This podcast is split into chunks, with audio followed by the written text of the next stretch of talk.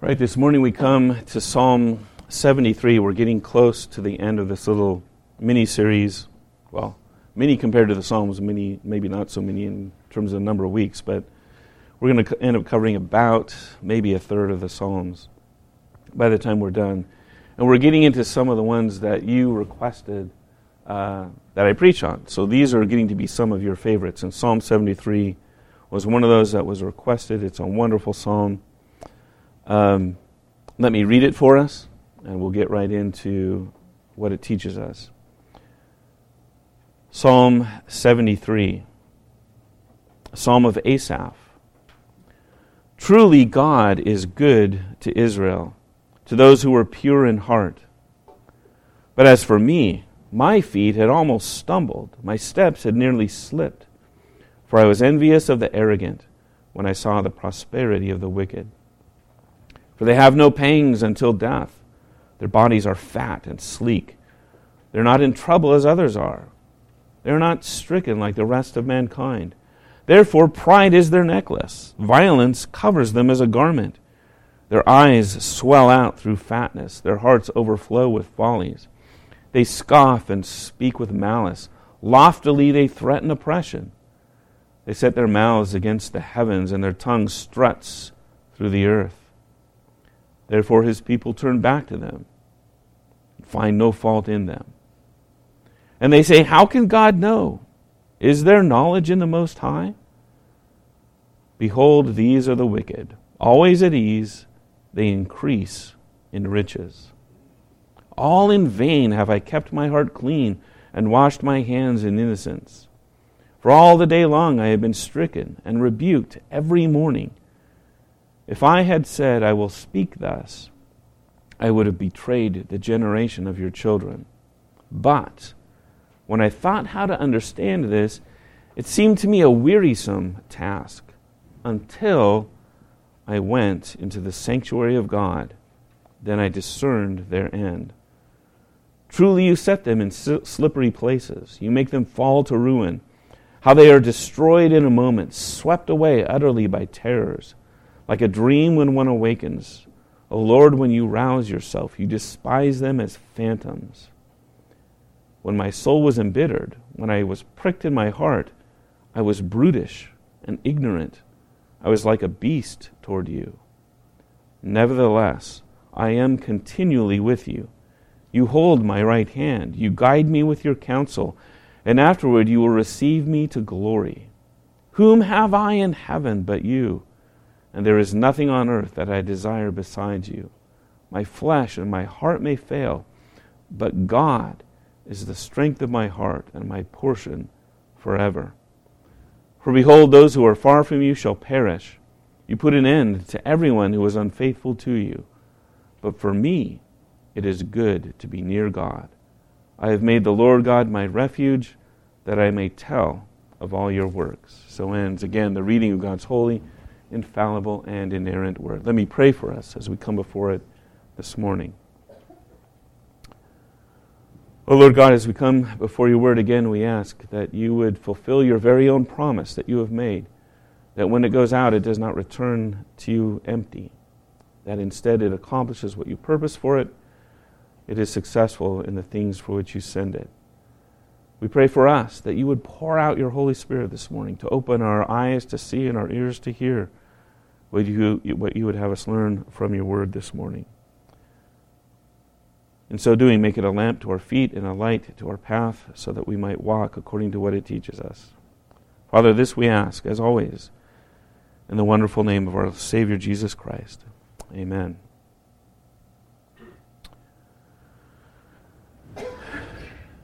Do you ever doubt as a Christian?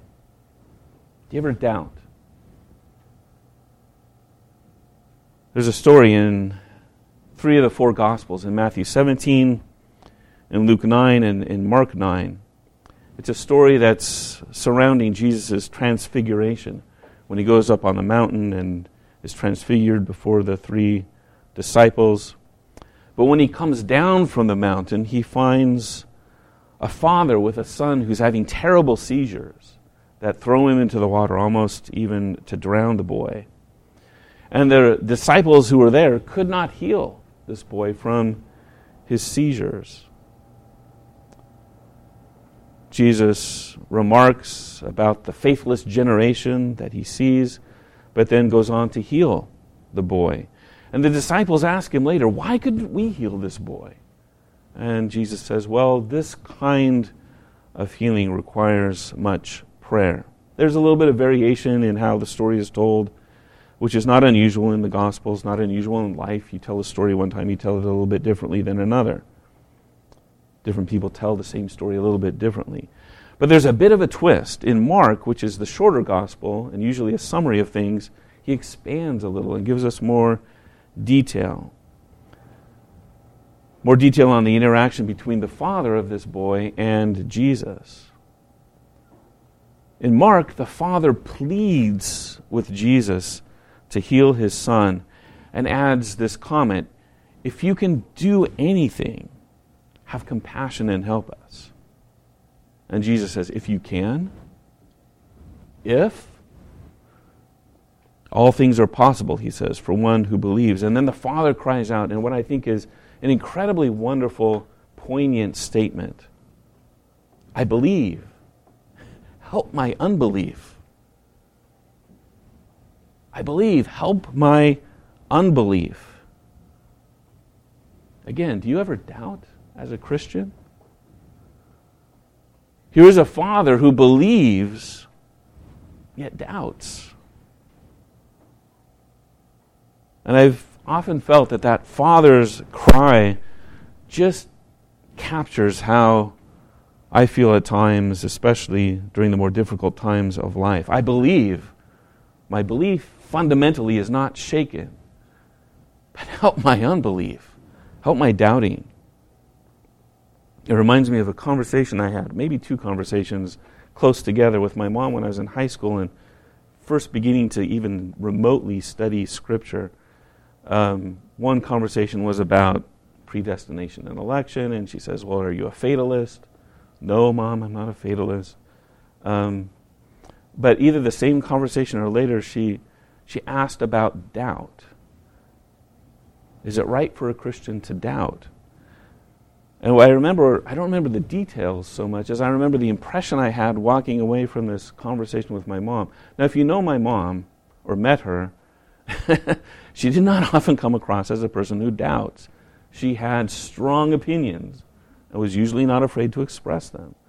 But here's a young boy, really, walking away from this conversation with my mom, knowing her to be a woman of great faith, and yet even she harbored doubts from time to time. That was, you might think it's strange, but it was encouraging to me that this could be possible for a Christian because even though we all doubt, we don't like it. As Christians, it doesn't feel right. We feel kind of ashamed that we're doubting. Why do I bring this up? Because Psalm 73 is a psalm about doubt and about faith and about how faith is recovered even for those who are tempted to doubt the Lord God. Psalm 73 is the cry of a soul that loves God and believes in God, but doubt creeps in. And then how that doubt is, is dealt with. I've called the series Divine Soul Music. This is soul music that ultimately should be comforting to us assurance for us as Christians. But also for non believers, it's an example of what real Christianity looks like. If we really looked like this to people around us, could they call us hypocrites? If we were honest with the things that we're dealing with and going through? We're not perfect servants. We have our struggles just like any other people. So there's benefit in this psalm, both for God's people and for those examining the faith. What I want to do this morning is, is pretty simple. Talk about the outline of this psalm, and as I go through the outline, uh, cover some lessons along the way. You might note in your, in your Bible that uh, before Psalm 73 it says Book 3. This is the third book of the five books, collections of Psalms.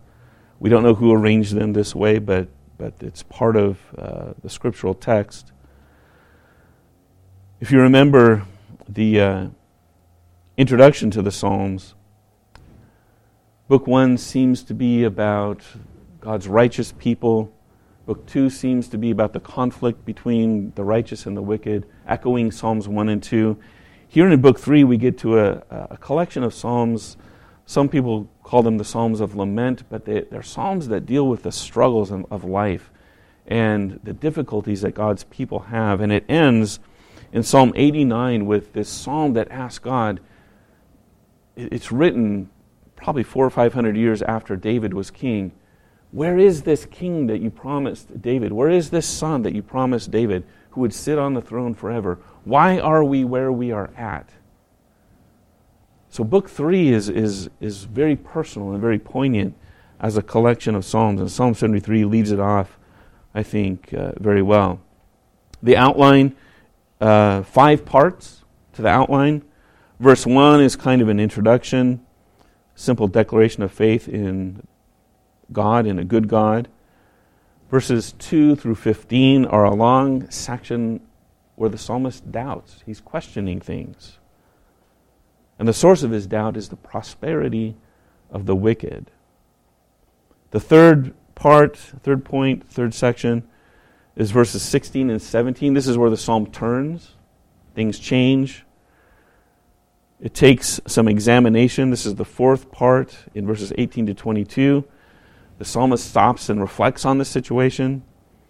And then in verses 23 to 28 at the end, he gives praise to God and rejoices once again an extended declaration of faith. So let me just go through these different sections. Verse 1 is real simple a declaration of faith in God, in the goodness of God.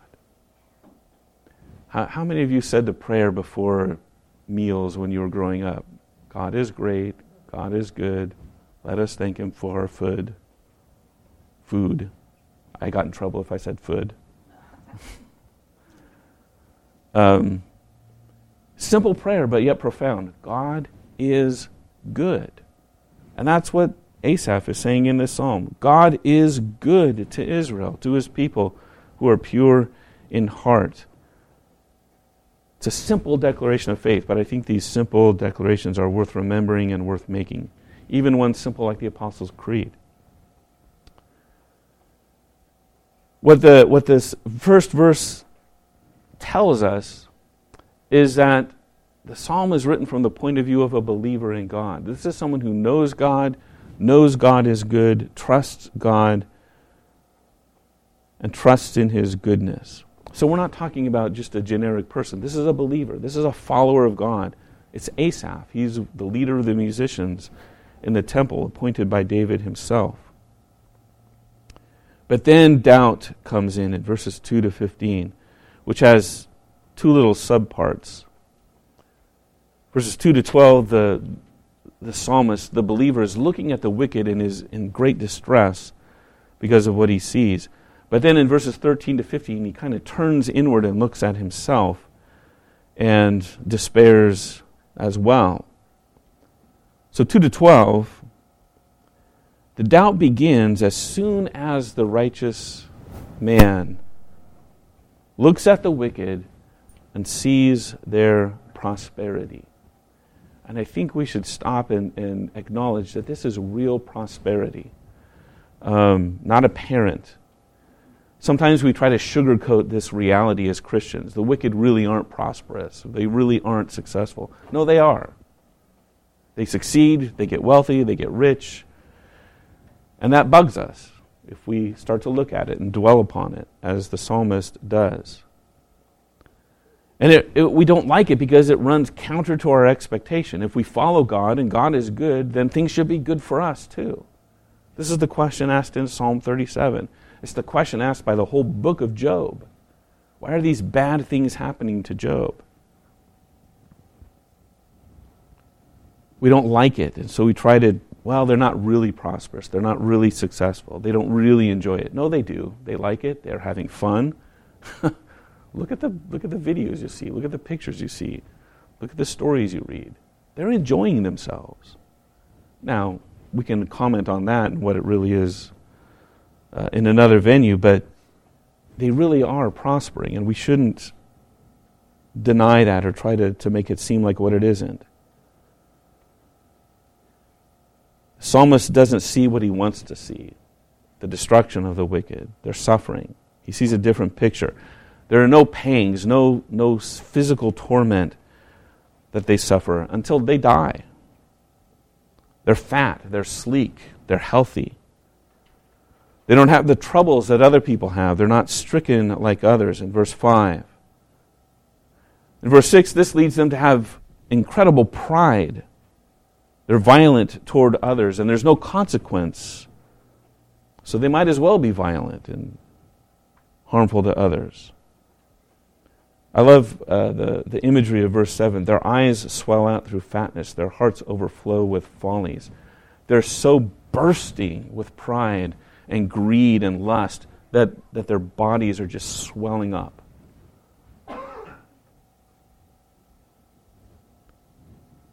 They threaten others. They speak ill of others in verse 8. They speak ill of heaven itself in the pride of their strutting tongues, it says in verse 9.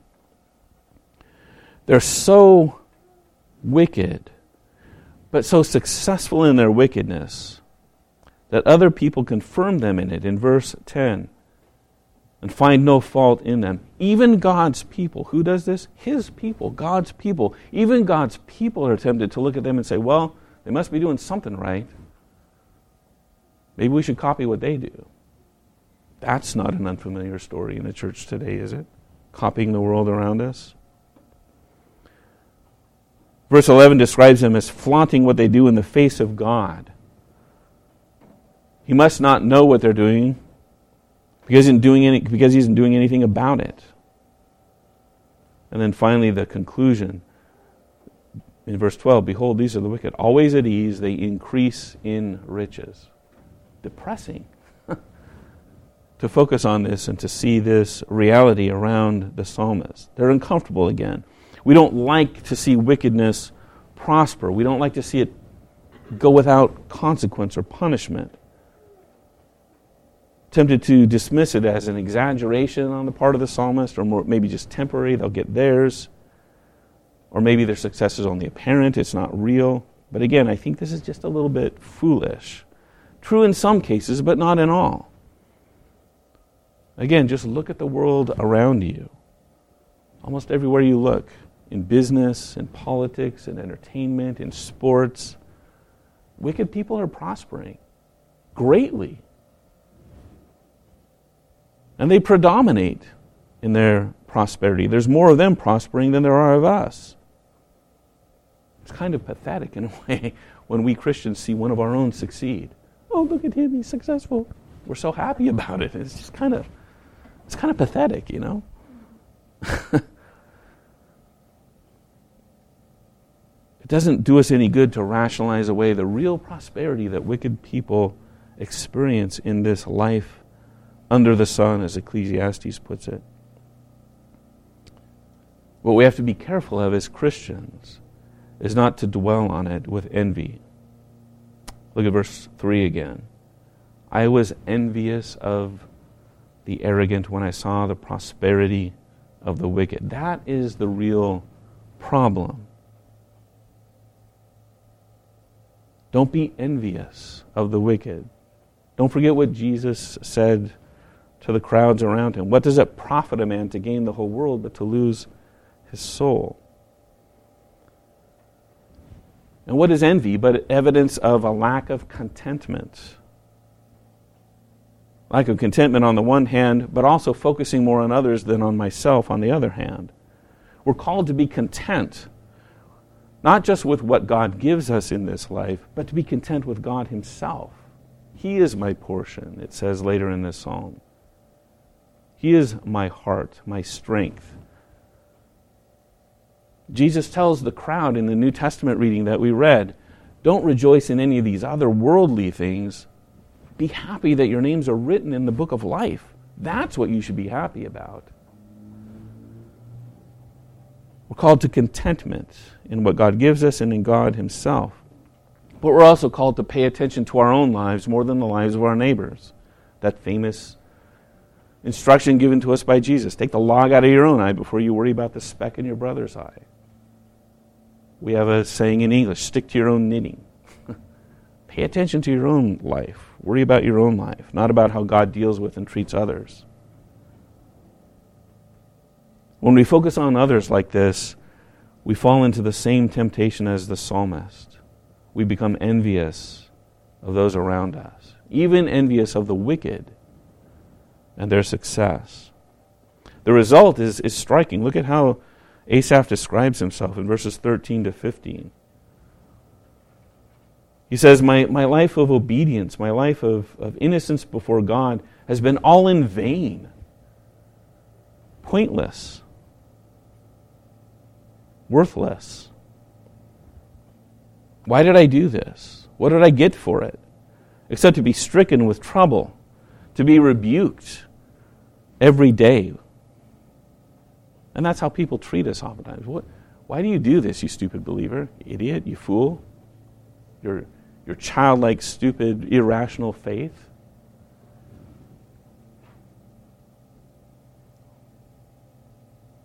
Think of the father in, in the story I mentioned earlier. Why does, why does my son have seizures? The psalmist complained, Why are others fat and happy? Why do I struggle financially when others are rich? Why is my health so bad when they're so healthy? We've all been there from time to time. We've all got to this point of doubt and envy and frustration. We all get to a point of doubt even at times asking ourselves, is God real? Is Christianity true? And when others scoff at our faith, again, look at verse 8. They scoff with malice, threaten uh, oppression. Suddenly, their rational and scientific explanations for life seem pretty reasonable, seem pretty accurate.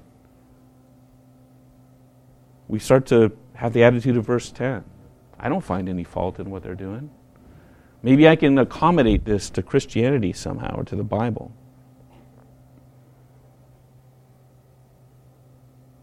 Very typical thoughts, but they're also dangerous thoughts. Look at verse 15.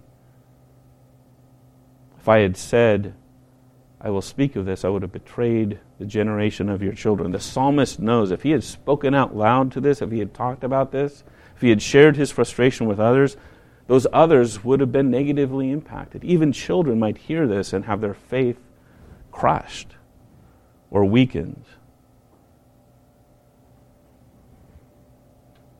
We often dabble with trying to rationalize or harmonize unbelief and the success of the wicked around us with our Christianity. And all it does is destroy ourselves, it destroys our children as well. The psalmist doesn't do this, but he recognizes that if he had done so, it would have hurt others. And so we come to the turning point, the third section of the psalm in verses 16 and 17. How do we deal with this success of the wicked around us? How do we deal with threats of violence, of the opposition of reason and science to our faith? We try to rationalize it away, try to accommodate it in some way. That's usually not very successful. We can try to argue with it, apologetics. I'm going to fight this battle and I'm going to win debates. I've told you some of this in smaller groups. Apologetics, as it's at least as it's practiced today, is is usually a waste of time. I don't know how many times I've heard young men, and it's always young men. I don't know why. Did you hear that debate? Did you watch that debate? Our guy killed the other guy. And you know what the other side is saying at home? Did you watch that video? Did you watch that tape? Our guy killed that Christian, nailed him. Both sides always think they win. It's a waste of time. What apologetics is useful for, I think, is building up the faith of those who question. Give them reasons to believe and reasons to have confidence. That's a useful use of it. So there's maybe some help there. But the psalm acknowledges the difficulty of dealing with these things. Verse 16 when I thought how to understand this, it seemed a wearisome task. This is hard work. How am I going to get around it? Thankfully, the difficulty is, is temporary. Because it ends in verse 17 when he does, what, what does he do? He goes to God's sanctuary. he goes to worship. That's the turning point. He goes to worship the Lord God. The simple act of worship turns things around. Because when we go to worship, and when worship is done the way it sh- should be done, it's where we go and hear God's word proclaimed, explained. We're reminded of who God is, of what He's done, of the promises He's made and kept, the promises He has promised to keep in the future. And among those promises is the promise of judgment for the wicked. They will get their consequences, they will get their punishment. Worship teaches us these things. It turns our hearts to God. It reminds us to be content in Him. We come to worship and we are, our, our focus is put back where it should be. Not on the wicked, not on their success, not on the things around us, but on God. That's what we're here to do, to focus on Him. Worship changes the attitude of Asaph, the psalmist. And now he stops and reevaluates and reconsiders things in verses 18 to 22. Two things the ultimate end of the wicked in verses 18 to 20, and his own soul, verses 21 and 22. 18 to 20, the wicked are in the end punished by God. They slip, they fall, their destruction comes suddenly. In a moment, they're swept away by terror. They awake as if from a dream, find they are despised by God and nothing more than phantoms to Him. Now, that's a powerful description in those verses of something that sounds to me like a nightmare. A description, I think, ultimately of the fate of the wicked as they die. They die fat and happy, rich, wealthy, but in a moment are swept away by the wrath of God. Think of that. Think of what that experience has to be like. One moment you're alive, maybe at the end of your life, dying, and in your next your next moment of awareness is of the judgment of God. That's terrifying. Someone who's a good storyteller could turn that into a story.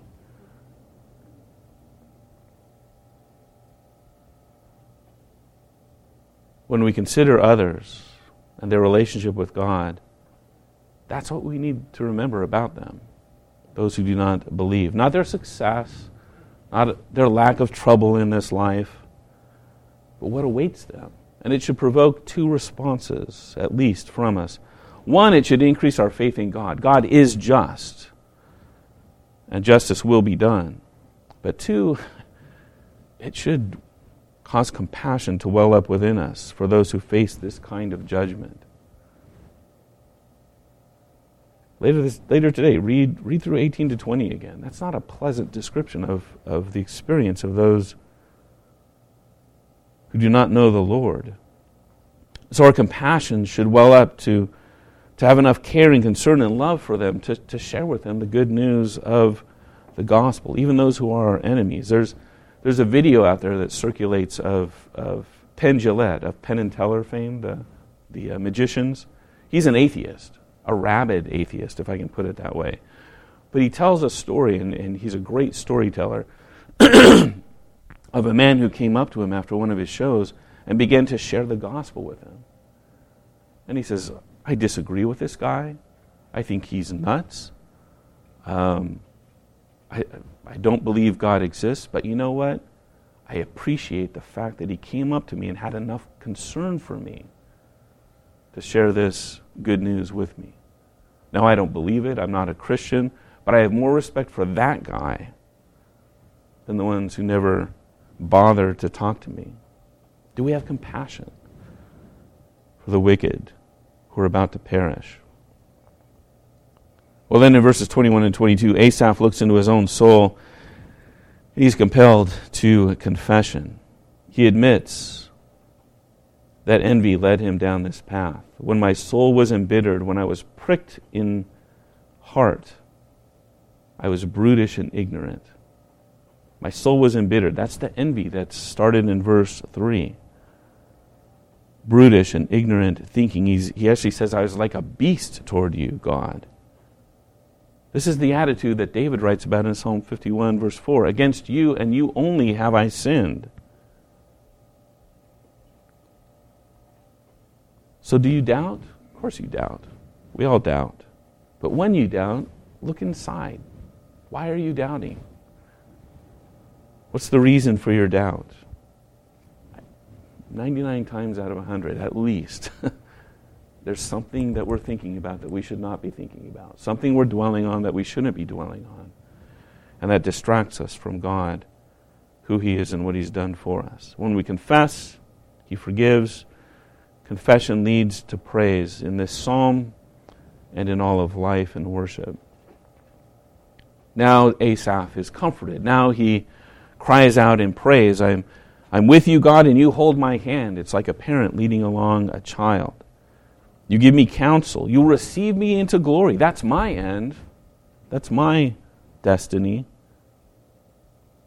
What's to be desired? Riches and success on earth? No. The God of heaven. What have I in heaven but you? There's nothing on earth that I desire besides you. The contentment that comes when we look to God and to God alone. Jesus loves me. I am weak, but you are strong. My flesh, my heart fail, but God is my strength. My heart, my portion, says verse 26. The, unf- un- the unfaithful and the wicked will perish, repeated in verse 27. But this is how Asaph concludes it's good, it's just good to be near God. I've made the Lord God my refuge. We talked about that a few weeks ago that I may tell of all your works. It's good to be near God. The old, the old movie says it's good to be king. It's really good to be near God. And this is true. God is always near to us. One of the questions is are we near to Him?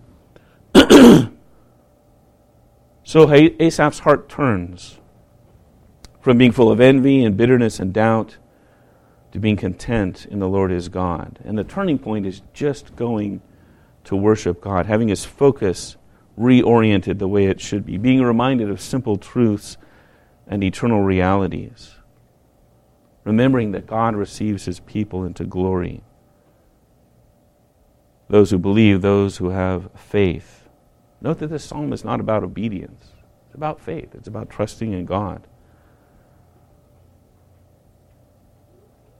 can find joy in their God. There's a little phrase in at the end of verse 1. God is good to Israel to those who are pure in heart. We've talked about this as well in the Psalms. Who can ascend the hill of the Lord? He whose heart is pure. Well, that's none of us, for we've all sinned. But one who is pure in heart went before that. And we know that pure one as Jesus Christ. And we know what he has done for us. Doubt? We all doubt. But don't let doubt consume you. Look to Jesus, the author and finisher of your faith, who lived and died and rose again for you and for your salvation.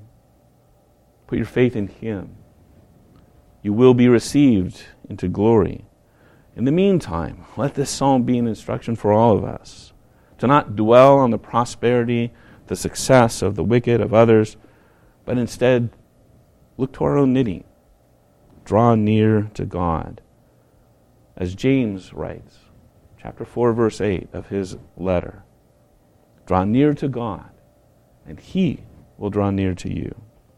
Let me pray for us. Father in heaven, we do thank you that you are always present that we may draw near to you and have the nearness and closeness of our relationship with you confirmed as we live lives of faith before you, looking to Jesus, the author and finisher of our faith. We are easily distracted by things around us, the success of the wicked, the trials and, and difficulties of the faithful this seems to our eyes like to that of, of the writer of Ecclesiastes, like vanity. All is vanity, all is pointless. But we know that you make things worthwhile, not pointless, but productive as we look to you, as we consider who you are, who you are and what you've done, and as we seek our, to live our lives in obedience to you, using the gifts that you have given to us. Um, strengthen our minds, strengthen our hearts. We thank you for this word from the Psalms this morning. Ask that you would apply it to our hearts and to our lives. In Jesus' name, amen.